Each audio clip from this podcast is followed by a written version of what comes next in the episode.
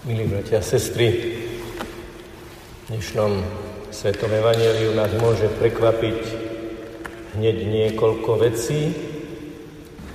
Prvá, že keď Ježiš povie, že potom, ako bude trpieť a zomrie a bude vydaný do rúk ľudí, stane z mŕtvych, jeho učeníci zosmutneli.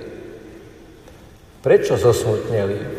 Keď im povedal, že na konci utrpenia vstane z mŕtvych, teda zvíťazí. Možno v tom smútku bolo málo viery, že po tých ťažkostiach, po tej bolesti a po tom utrpení naozaj príde víťazstvo. A tak je to posolstvo aj pre nás, aby sme si položili otázku, nakoľko je logika zmrtvých vstania prítomná v našom živote, v našom postoji, v našej mentalite. Lebo ak by sme verili, a my veríme a to vyznávame slovami, a určite sa snažíme aj skutkami, ale naozaj do také hĺbky srdca, do jadra nášho bytia, že víťazstvo je vždy na Ježišovej strane a my sme Ježišovi, učeníci, tak by sme určite mnohé veci vnímali iným spôsobom a na mnohé veci by sme reagovali iným spôsobom. Možno sa opýtate, dobre, ale mŕtvych stane to je taká veľká vznešená vec, taká až kozmická, mystická, tajomná, všetko presahujúca, zázračná. Ako sa to týka nášho každodenného života? No vždy vtedy, keď prinesieme do našich rozhovorov, do našej komunikácie, do našich vzťahov pozitívne, konštruktívne myslenie, keď povieme, ale skúsme to, ale dá sa to, ale urobme to, ale vykročme, nevzdávajme sa, tak nesieme mentalitu z mŕtvych stania. Od pasivity k aktivite. Od nechce sa mi ku chcem. Od nedá sa Pokúsme sa. Bol tam prítomný aj Peter, ktorý tiež iste zosmutnil s ostatnými, tak to čítame. Dokonca na inom mieste sa snaží Ježiša odhovoriť, toto sa ti nesmie stať. A Ježiš ho odmietne veľmi tvrdými slovami. Chod o mňa, ktorý teraz myslíš v satanovej mentalite. A tak nastupuje druhé dejstvo tohto príbehu, ktorý samozrejme vysvetľuje dôvod našej radosti. Tak predovšetkým Peter dostane otázku, a váš majster prečo neplatí dvojdrachmu? A Ježiš mu potom hovorí, vidíš, nepokladajú ma za jedného spomedzi seba. Bo od synov sa daň nevyberá.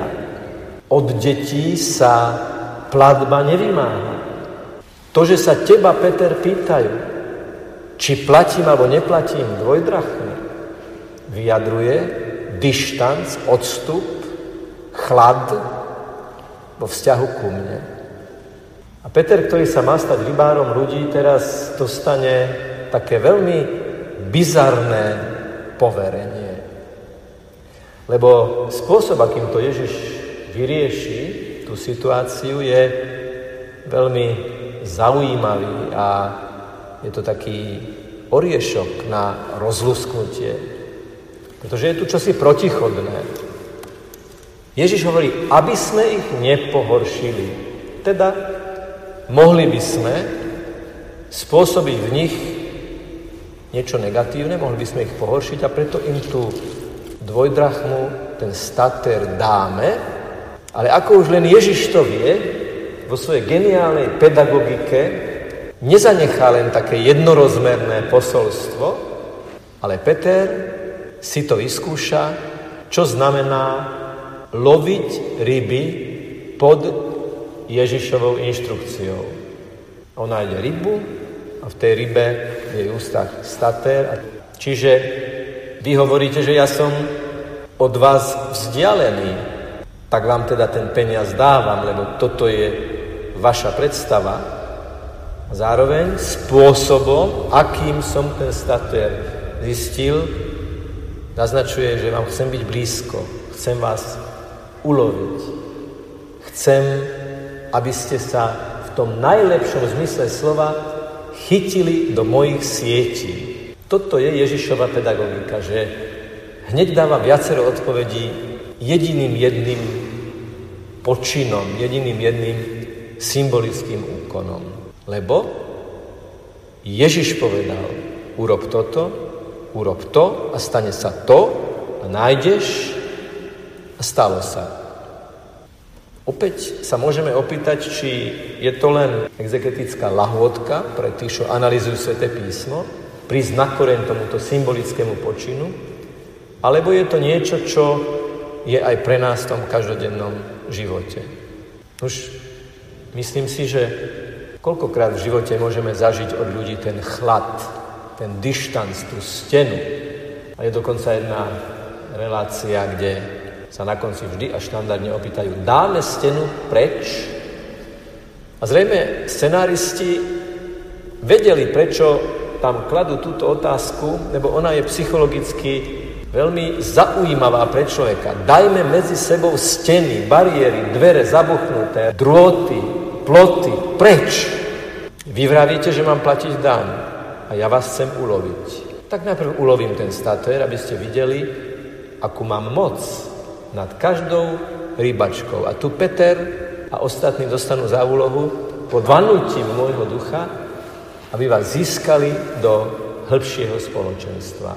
A tak keď cítime vzdialenosť medzi nami, ľuďmi niekedy vo vzťahoch, to môže byť aj pod jednou strechou v nejakom nejakej tichej domácnosti. Ale to je strašné ticho, to ticho tej tichej domácnosti. Ježiš hovorí, ja vás sem chytí do mojich sietí a hľadajte blízkosť. Nepadne vám koruna z hlavy, keď sa ospravedlníte. Alebo keď poviete prepáč. Alebo keď poviete nemyslel som to tak. Alebo keď poviete porozprávajme sa. To sú drobnosti. To sú drobnosti majstra Ježiša Krista, ktorými nám hovorí, toto nie je intelektuálne cvičenie. Toto je pre život. Toto sú kvapky pre život. Toto sú infúzie pre každodenné zápasy. Hľadajte tam, kde je vzdialenosť, blízkosť. A tak Ježiš rybár prichádza, majster rybárov, ten, ktorý aj nás poveruje, aby sme do jeho sieti pozývali, nenaháňali, netlačili, nie do nejakej pasce, klepca, ale v slobode. A predsa volali a naliali, príďte do Ježišových sietí, príďte sa stať jeho rybami a u neho sa budete cítiť ako ryba vo vode, teda človek v atmosfére lásky, lebo preto je stvorený.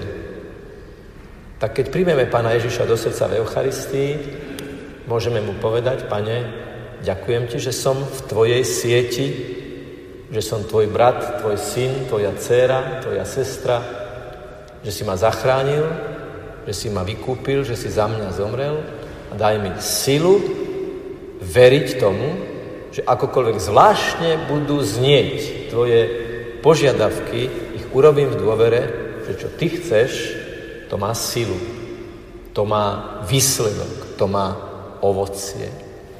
Peter Rybár mohol byť dokonca pokorený tým, čo mu Ježiš prikázal. A urobil to, urobil ten počin tej pokory, podriadil sa Ježišovi, hoci by mal určite milión argumentov na to, že toto nejako nemôže výsť a urobil to. A ovocím bolo znamenie pre všetkých. Tak buďme znamením pre druhých. Pokorným pokojným, každodenným znamením o Božej láske. Príjmeme ho v Eucharistii, Pána Ježiša, lásku, aby sme to, čo potom príjmeme, mohli rozdávať aj ďalej. Nech je pochválený Pán Ježiš Kristus.